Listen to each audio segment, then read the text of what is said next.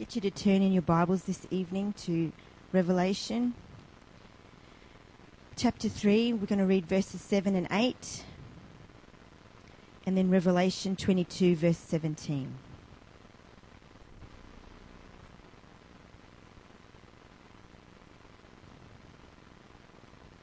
Revelation chapter 3, verses 7 and 8. And to the angel of the church in Philadelphia write These things saith he that is holy, he that is true, he that hath the key of David, he that openeth and no man shutteth, and shutteth and no man openeth. I know thy works. Behold, I have set before thee an open door, and no man can shut it. And in Revelation 22 and verse 17,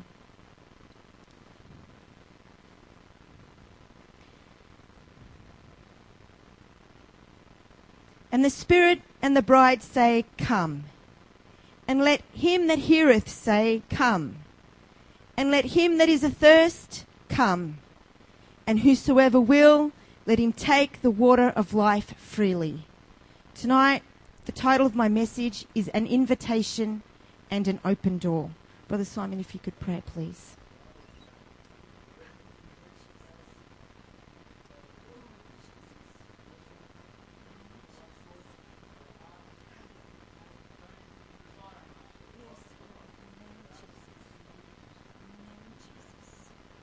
An invitation and an open door. An invitation is when you ask someone to go somewhere or to do something. You request their presence in a particular place or their participation in a particular activity.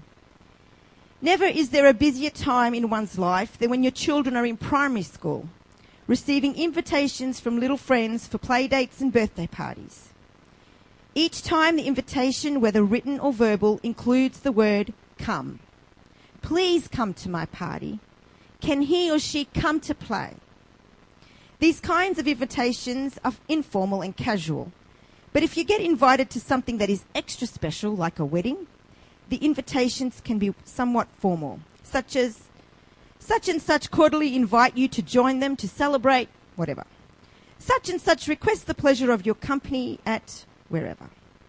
But whether formal or informal, it doesn't change the fact that an invitation is a privilege, an opportunity to be a part of something special. Someone is requesting your presence, your participation, your company. Someone, someone wants you to be there with them and be a part of their special occasion. They are specifically asking you to share in an experience with them. An invitation is almost like a key to an open door. And the door signifies an access point or an opportunity. An invitation has details on it of when and where a function will take place, and maybe even state how to dress, whether it's formal or casual, or maybe in some sort of theme or costume. If you respond favourably to the invitation and you follow the instructions and show up at the right place on the right day at the right time, you will walk through an open door, the access point to the function, and take advantage of the opportunity that you were invited to take part in. The invitation merely requests your presence. What you do with the invitation will determine whether you access the open door or not. The other night, I mistakenly left the garage light on. I thought I'd switched the light off, but instead I pressed the garage door button and being a new door, it silently went up, and I had no idea. And so I went to bed that night with the light on, the garage door open, thinking that everything was fine. And when I'd realised that I'd left the light on, it was about quarter to one in the morning, I got up and I saw that I had left the light on and walked out into the garage and looked straight out into the street. And I went, oh, and then I looked over to where Matthew's bike was supposed to be, and it had gone for a walk. Had I not left the light on, the contents of the garage would not have been so obvious, even through the door, even though the door was open, and the thief may have just kept walking by. But by leaving the garage light on and the door open, I had inadvertently not only given the thief an invitation to take the bike, but had given him access and opportunity. Every time you pick your Bible up, whether to read it or to move it, you are privileged to hold an invitation to take part in the greatest opportunity a man, a human, can experience. God, the creator of all, cordially invites you to have access to constant fellowship with Him. He would like to give you admission to His glory, His grace, His mercy, His joy, His love, and His peace. He alone has opened this door, and He alone can shut it. Isaiah chapter 1, verse 18 gives us an invitation. Come now, and let us reason together, saith the Lord.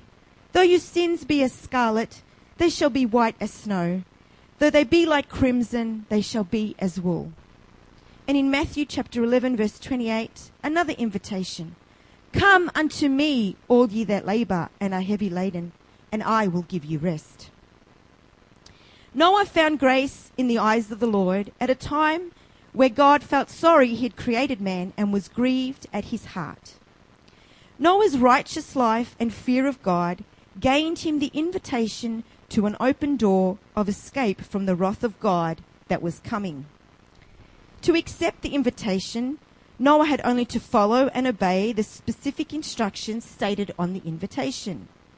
There was no when on this invitation, no time, no date, just build the ark because judgment is coming and the key to escape is to accept the conditions and instructions of this invitation. So Noah built an ark with one window and one door. His sons helped, and perhaps Noah even hired people to help. He preached righteousness and warned those around him of, warned those around him of impending judgment, extending the invitation to them to make their reservations on the cruise ship he was building. Perhaps some people said yes, but then got sick of waiting because they didn't see any sign of rain. They didn't see any sign of judgment at all. Just people doing what they've always done. Once the ark was finished, Noah had seven days to load it with provision before the flood would come. The animals arrived in their designated pairs and sevens, and Noah led them into the ark. Then, when it was loaded, he moved his family on board and waited. With the door wide open, they waited for something to happen. They heard the laughter as the people walked by. They heard the scoffing. Perhaps they even had people coming right up to the doorway to make fun of them. Noah wasn't able to shut the door. The task was for no man. God had opened the door. He had made an access point for escape, and it would be God that would shut the door and closed the opportunity to salvation. Noah and his family had to put up with the insults and the jokes. I imagine Noah wasn't too popular with his family at this point in time. But while the door was open, the invitation to those on the outside stood, and they still had the opportunity for salvation. Perhaps even Noah stood at the door pleading with the people to get in the boat. The judgment of God was coming. Come on in, come in, get in the boat. But Genesis 7:16 tells us, and they went in, that is Noah and his family and the animals, went in male and female of all flesh, as God commanded him, and the Lord shut him in. God closed the door. Abraham was given an invitation to become a great nation, though uh, through which God would bless all the nations of the earth. The instructions on this invitation were required Abraham to leave everything that he was familiar with to follow where God would lead. Again, this invitation did not state when the great nation would appear, nor where the land was, or when it would belong to them. But by accepting the invitation, Abraham opened the access point for his children to become the people of God. Yes, it was a lengthy process, and Abraham did not see did not live to see the day that it was fulfilled. But by his obedience, a door opened in the plan of God for the redemption of man. It was through Abraham's grandson, Jacob, his lineage, that Messiah would make his way into the world. Through Moses, the law was given and the tabernacle was built. God gave the children of Israel an invitation to be part of a great nation. Only this invitation was very detailed and with many instructions. But the invitation was the key to the door to access God's blessing and favor. To disregard the invitation and disobey the instructions would close the door and the blessing and favor of God would be closed off. Again, this door was a door that only God opened and only God would shut. Time and time again, the failed, the Israelites failed to accept the conditions of the invitation, and as a result found themselves in bondage and miserable. And time and time again, through judges and prophets, the invitation was extended to enter through the door of blessing and favor of God. For periods of time, the invitation was accepted, and Israel would enter a time of great blessing, miracles, and victories. And then, for whatever reason, the invitation would be forgotten, disregarded, and the nation would fall into a great time of depravity and sin. Righteous men would rise and lead Israel in the ways of the Lord, and then, with their death, wicked men would take their place time and time again. And then, for 400 years, the invitations stopped coming, and the door was shut. But God had a plan. It's always been in the plan of God to have fellowship with sinful man, not just to bless them and protect them as he did in the Old Testament, but to live amongst them. The tabernacle was set in the middle of the camp, seen by everyone and, ex- and easily accessible to bring sacrifice. The temple, when it was built, was to be the central place of worship for every Israelite, where they could bring their offerings and their sacrifices. But it was never God's intention to occupy a structure. He was more interested in earthen vessels. To live in the hearts of men. But in order to live in their midst, the issue of sin had to be dealt with once and for all. The blood of bulls and goats would only roll ahead the sin and not be rid of it. When Jesus made his appearance upon this earth, he came as the invitation, he came as the door. He is the door that no man can shut and no man can open. Jesus went about his ministry doing miracles, signs, and wonders, each one performed as an inv- invitation to take part in a life that only he had to offer. Although his earthly ministry was primarily to the house, the lost house of Israel, there were Gentiles that dared to come before their time and take advantage of someone else's invitation. The invitation did not have a specific audience, but it was to the whosoever will. It was to those that had ears to hear what he was saying to them. Many people, including the, the disciples, came away from Jesus' teaching scratching their heads. And although he spoke in parables using physical, physical examples to explain spiritual principles, the concepts seemed lost on them. Many times the disciples came to him and needed him to clarify what he had said. And Jesus patiently explained, wanting them to grasp spiritual truths, knowing only the Spirit of God would help them completely understand. There were times when his desire to see men accept the invitation and have access to the door overcame him. In Luke 13 and 34, O Jerusalem, Jerusalem, which killest the prophets and stonest them that are sent unto thee. How often would I have gathered thy children together, as a hen doth gather her brood under her wings, and ye would not. John 7:37 and 38. In the last day, the great day of the feast, Jesus stood and cried, saying, If any man thirst, let him come unto me and drink. He that believeth on me, as the scripture hath said, out of his belly shall flow rivers of living water. He came to seek and to save that which was lost. How it must have grieved him to see how far man had slipped from his original state in the garden. To walk amongst them in their filth and muck, and to feel and encounter the hardship and pain that sin had caused. To experience that which was never intended for mankind to know. Yet he came to invite sinful man to obey and keep the commandments as per the invitation, and they would have access to an open door that led to eternal life and constant fellowship with God. The Old Testament law was just a shadow of what he intended to accomplish with his manifestation. Although tabernacle, although the tabernacle and everything in it pointed to Jesus Christ, they did not have complete a- access to fellowship with him as God intended in the beginning. And although the priests made sacrifice on behalf of the people and then washed in the laver, they only could enter into the holy place. The priests were the only ones to eat the showbread, light the candlesticks, and burn the incense. This was cl- as close as they got to fellowshipping with God. As they went about their duties, fresh bread on the table of showbread, more oil for the golden candlesticks, fresh incense for another day, there was no ignoring the heavy curtain that separated the holy place from the most holy place. That was closed. That was not accessible except for one man once a year on the Day of Atonement.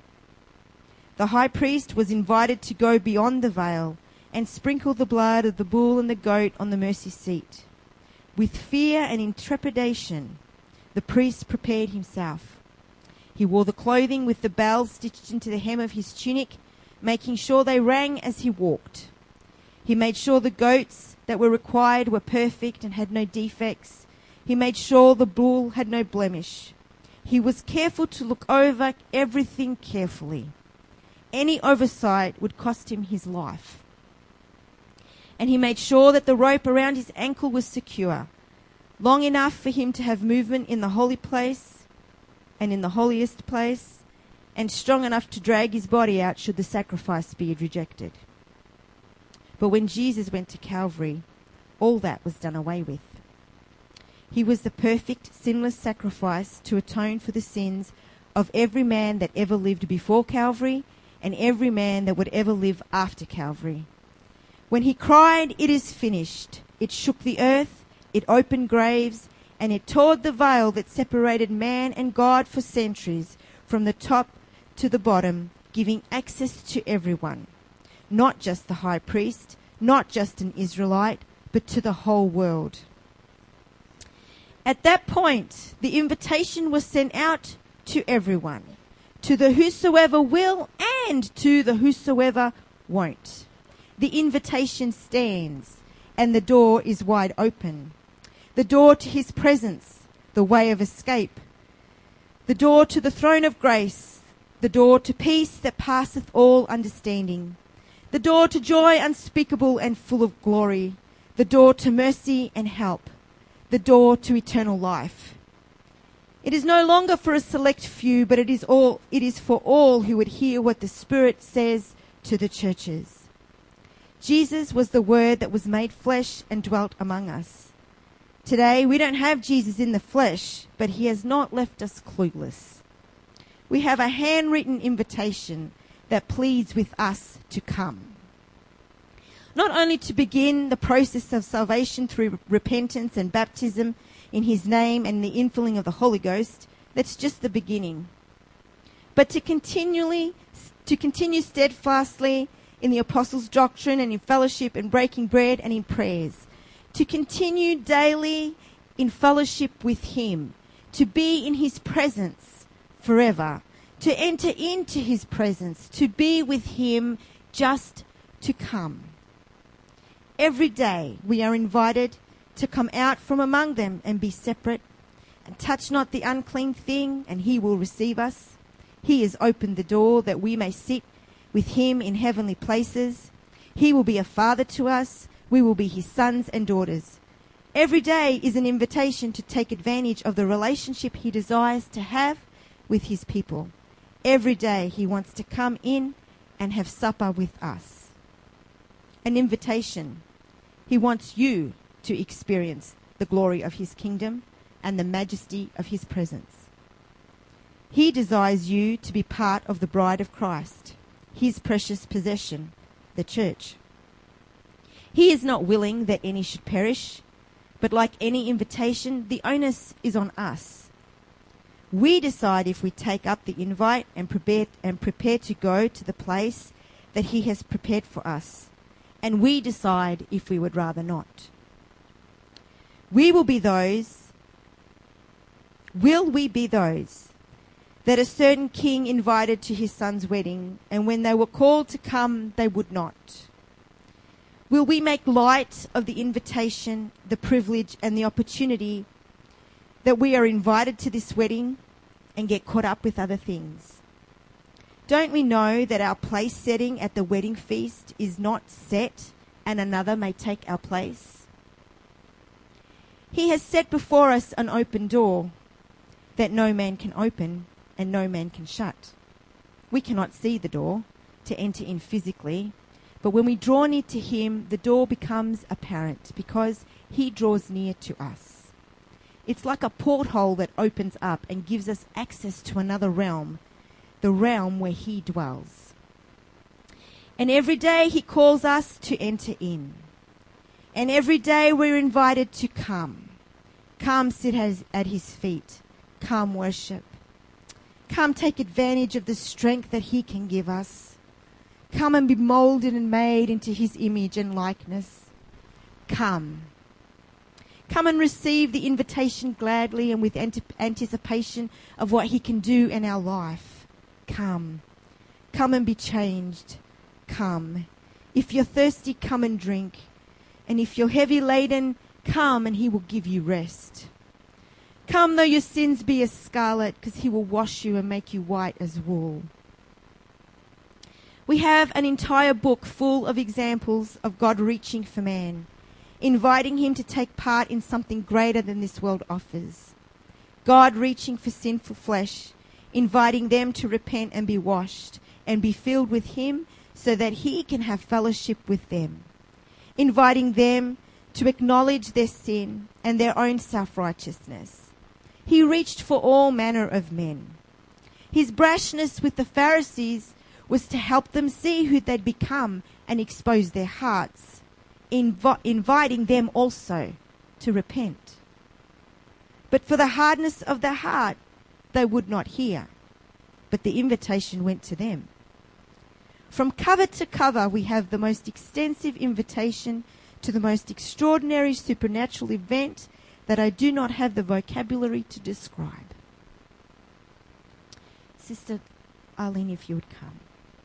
1 Corinthians 2 and 9 tells us, But at, as it is written, Eye hath not seen, nor ear heard, neither have entered into the heart of men the things which God hath prepared for them that love him. And like anyone who hands you an invitation to something that they are excited about, they're begging you, please come, make way, keep the date free. It's going to be great. The invitation that the Bible ends with is a plea. And we read it in Revelation 22 and 17. The Spirit of God draws and says, Come. And the church of the living God, his bride, echoes his plea and says, Come. And all those that hear echo the plea to come. And the words of Jesus that he cried on the great day of the feast before his death are repeated Let him that is athirst come. And whosoever will let him come. The door is open. No man can shut can shut it. But like in the days of Noah, the time will come when the door will shut. No man knows the day nor the hour. The door will shut quickly and when it's not expected. Behold, now is the day of salvation. Now is the time to come. Now is the time to take up an invitation to that open door. And tonight I just want to plead with you. It just doesn't have to be about salvation. It just doesn't have to be about needing something from God. He just wants to be with you. He just wants to live in you. He just wants fellowship with you. We cannot understand His love. We don't know what it is to feel. We only feel a little bit of it. We only get a, a taste of His love for us. But for him to do what he did and come and walk amongst us like we heard this morning, for him to make a way to open the door, he wants us to come. And tonight I just want to open the altar if anybody wants to come and just be with Jesus. You don't have to come to ask for anything.